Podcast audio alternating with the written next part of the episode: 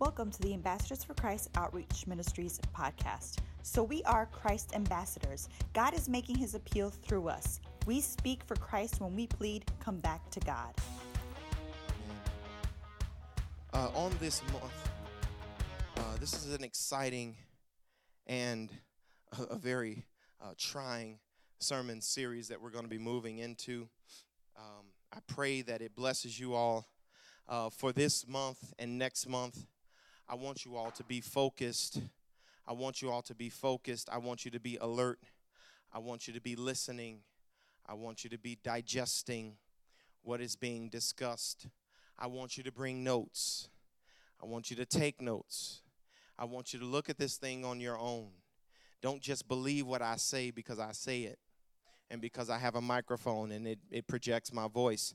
I want you to go home and I want you to look at this thing and prove it right for yourself. Amen? Amen. That's the only way that you're going to really understand God. You cannot understand it through my testimony. You cannot understand it through just my words. God has to be the Bible, the scripture, the word of God has to be living inside of you.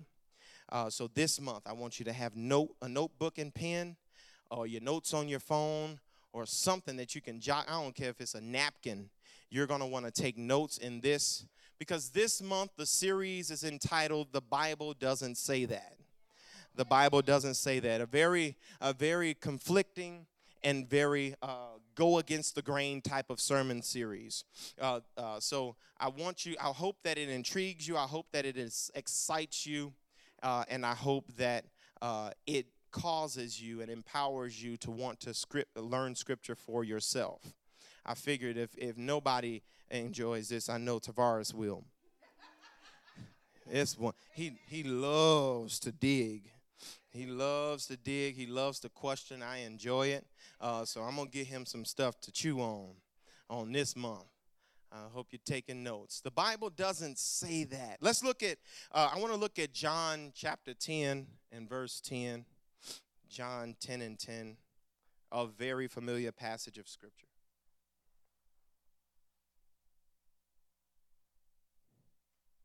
John 10 and 10. Man.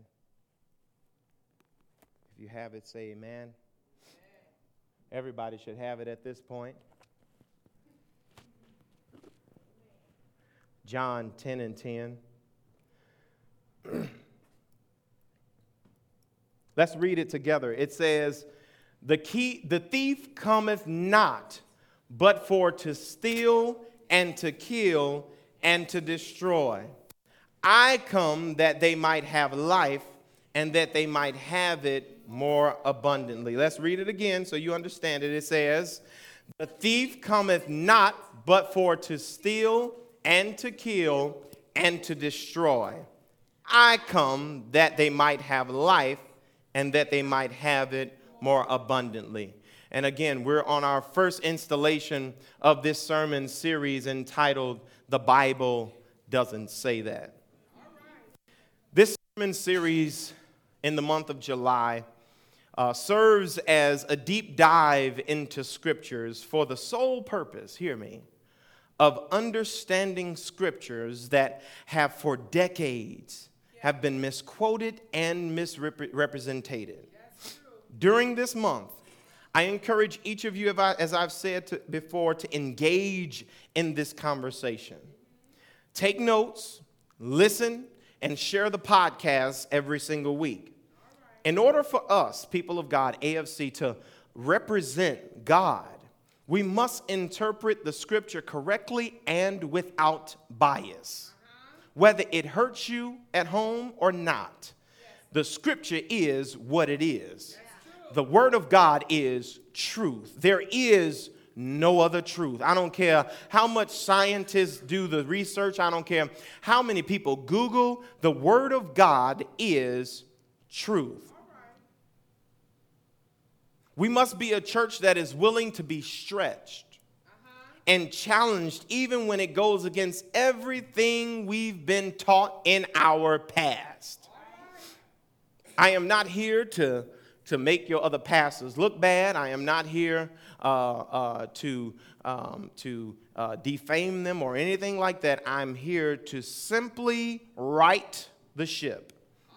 I openly dare you, I dare you, I double, double dare you, each of you, to study these sermons on your own and call me when you don't understand or if you're conflicted in your spirit. Don't get me wrong. This is a stretch for me as well. I told you on last week that we must be held accountable and at a higher level if we are ever going to reach what God has for AFC. The scripture we will look at today is one that for me was mind blowing. In order to properly understand the scripture, now this is where you start to take notes.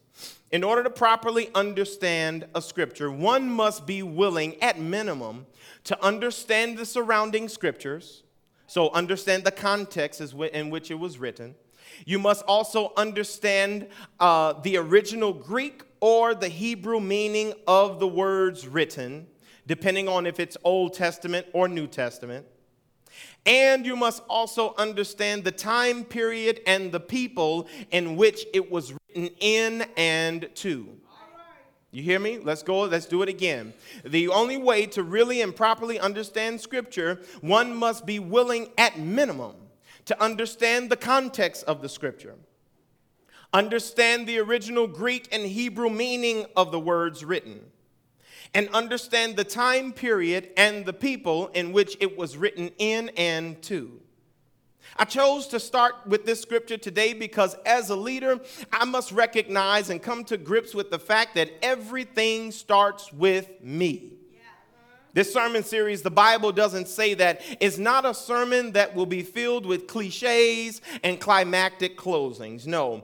Uh, this, ser- this series will serve as a weekly Bible study an investigative journey, a deep dive across the scripture to debunk the many different sayings and misquoted scriptures that have been uh, the basis of our faith for such a long time. For far too long, the church has allowed us, the preachers, to speak in the name of God, but fail to go home and study the word for themselves. For far too long, for some reason, the church, you, I'm talking about y'all now, like y'all in the seats. You think that the pastor's job is the only, is the only one uh, to be a student of the word of God.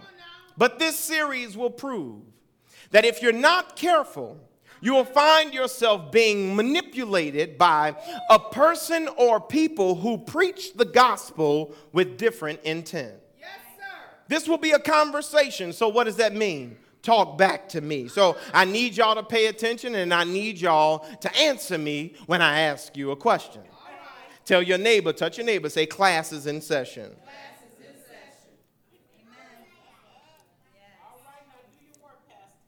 Here's another note that you can take, and I wish I had made a, a, a slide for this. It's called exegesis versus eisegesis, and I'll spell that for you so you have it right.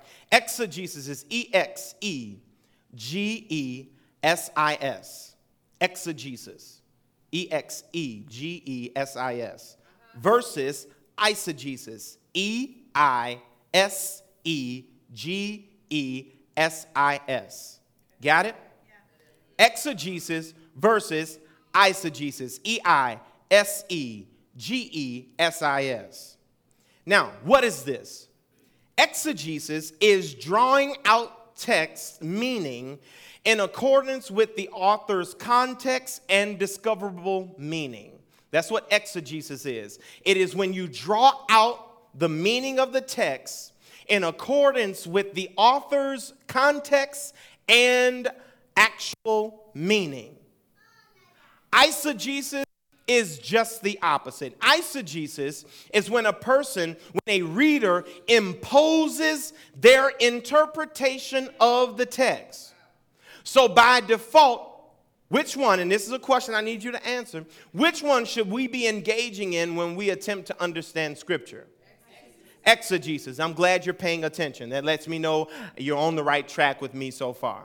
So, our goal during this month and going forward in this ministry is to be sure to exegete the text that is before us, no matter what the text is.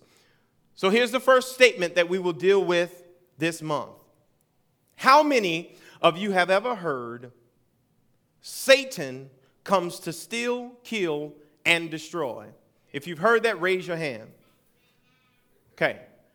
Satan comes to steal, kill, and destroy. It's even proven in John chapter 10, verse 10. What does it say? It says, The thief cometh not but to do what? For to steal and to kill and to destroy.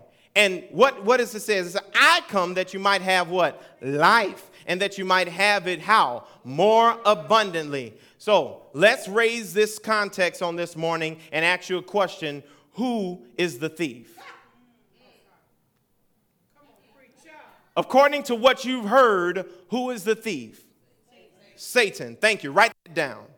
I know the thief in John 10 and 10 to be Satan. This is, now, I'm not going to lie, until I heard it, I thought the same thing. But we're all wrong. All 15, 20 of us. In order for us to arrive at the answer, we have got to take a moment and go back to verse 1 of John 10 and end around verse 10. You ready? Verse 1, what does it say? It says, Verily, verily, I say unto you, he that entereth not by the door into the sheepfold, but climbeth up some other way, the same is a thief and a robber.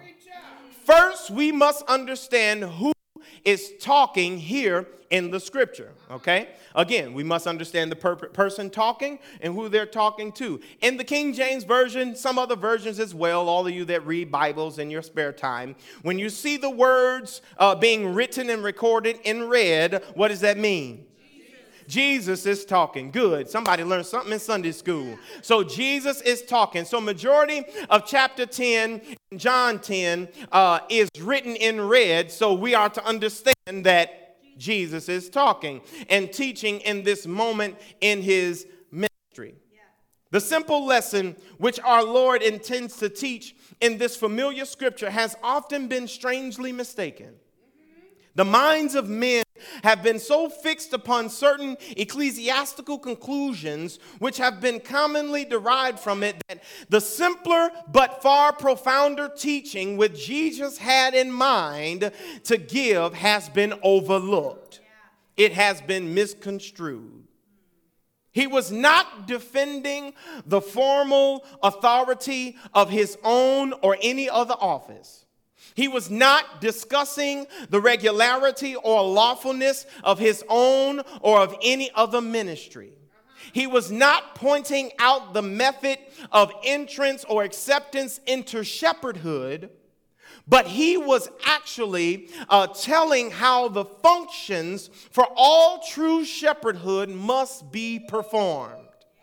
He was simply laying down the rule of good conduct, and right service in all true leadership. A rule which he himself exemplified. I don't care where you look, it's right there, it's proven. He exemplified and fulfilled, and which all must obey who hope in any degree to be worthy leaders of men. I think I'm speaking to the right people, but I should be speaking to some preachers.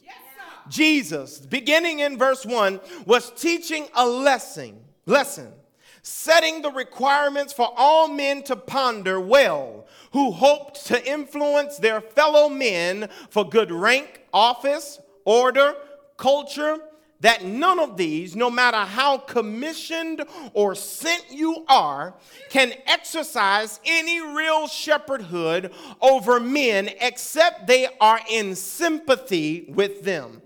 Stay with me, I'll teach you. This rule and guideline is true in church and in state. No matter if you're a leader over the church or if you're a leader out in society of an employer of laborers or of the head of your household, of civil rulers or political leaders, of bishops, priests, apostles, prophets, pastors, teachers, evangelists, all of y'all. The power to lead men lies in sympathizing with them and walking in the same way with them. Watch this, this is a good quote. The man of influence is the man of sympathy. Uh-huh. Here's another one. The man of power is the man of service. Here's another one. He that loves is he that leads.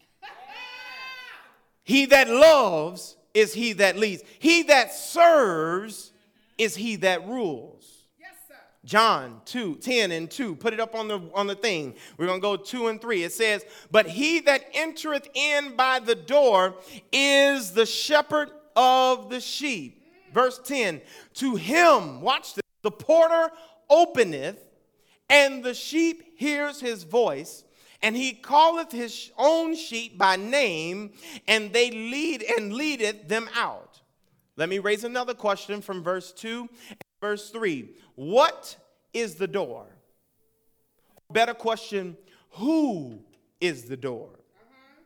Now, this is a simple one. If you read verse 9, go down to verse 9, the answer is simple and it's found right there in plain text. Jesus makes it plain. He says, What? I am the door.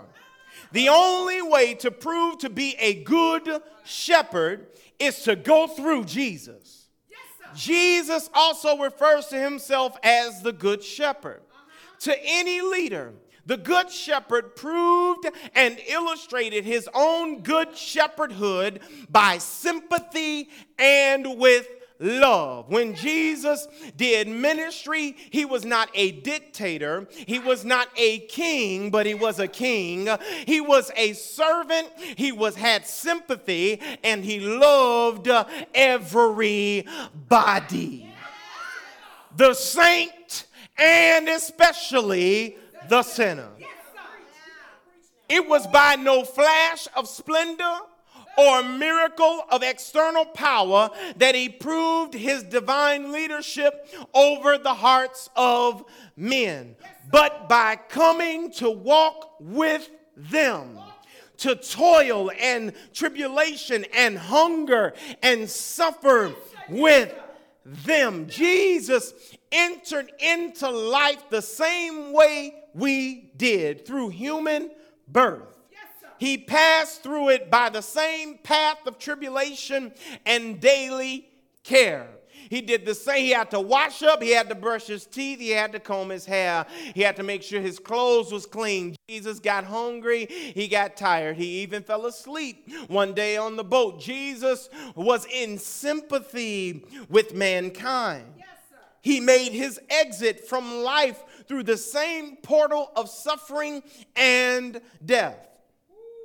In life and in death, he walked with his sheep. Yes, sir. Therefore, he could say, I am the good shepherd.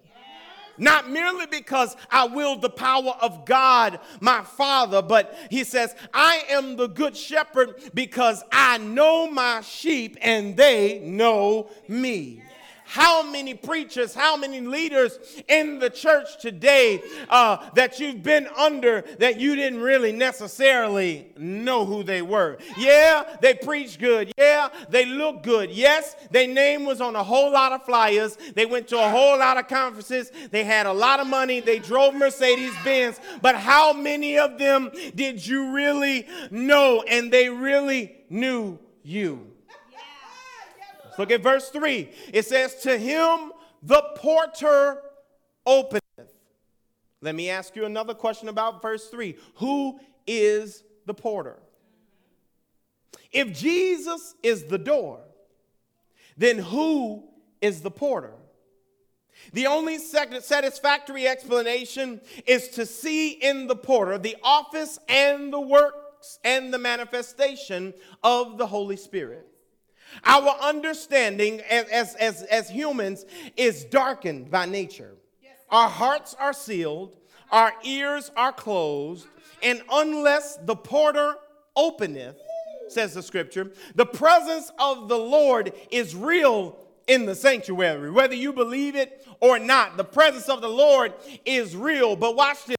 But unless the porter openeth, His presence is not real to us. We read the Bible, right? But unless the porter openeth, the voice of the evangelist or the apostles written in this scripture are but a pleasant tale. Listened to, but soon forgotten. Yes, The only way for us to come into the full knowledge of Jesus Christ is through the Holy Ghost. Yes, through the Holy Ghost, we are able to internalize and activate the Word of God in our lives daily. Having church without the Holy Spirit is just feeble exercise. You are sweating, you getting tired, and you jumping around, you levitating, spitting and glowing, and stuff is beam is flying out your eye, but it's just feeble exercise if the Holy Spirit don't show up. Every time we come together in worship, ambassadors, we should be desperate for the presence of the Holy Spirit. Romans 10 and 14 through 7, it says it this way it says, How then shall they call on him in whom they have not believed? And how shall they believe in him of whom they have not heard? And how shall they hear without a preacher? And how shall they preach except they be sent? As it is written, How beautiful are the feet of them that preach the gospel of peace and bring the glad tidings of good things. But they have not all obeyed the gospel. For Isaiah said, Lord, who hath believed our report? The scripture says, So then faith cometh how? By hearing, and hearing by the word of God. The people of God, understand, arrive at faith by hearing the word of God, watch this, from a preacher, not just any preacher, not just a person speaking loud and saying good things, but a preacher that has been sent by God. The same applies in John chapter 10. Unless the man or woman, the preacher, is sent by God. The Bible describes them in John chapter 10 as climbers. They climb up some other way. He is a thief.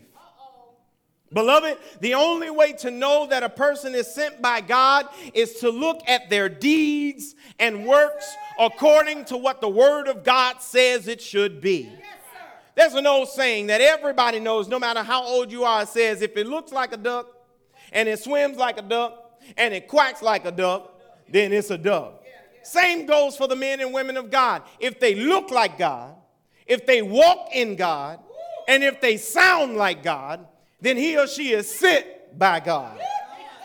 This teaching by Jesus was so radical. How do I know it was radical? Look at verse 6. It says, The parable spake Jesus unto him, unto them, but they understood not what things they were which he spake unto them. The people had never heard this before. They had been so controlled and bamboozled and hoodwinked and run amok, you know how they say, by the priests of their time who took their money, made false sacrifices, and turned the house of God into a marketplace and called it godly work.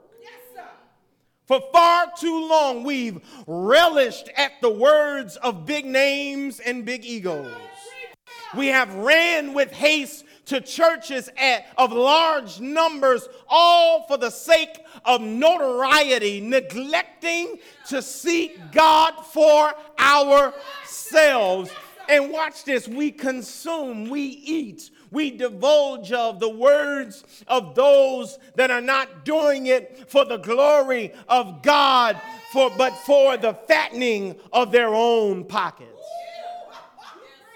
Verse 10, verse 10, we arrive at verse 10. I'm not going to be long this morning.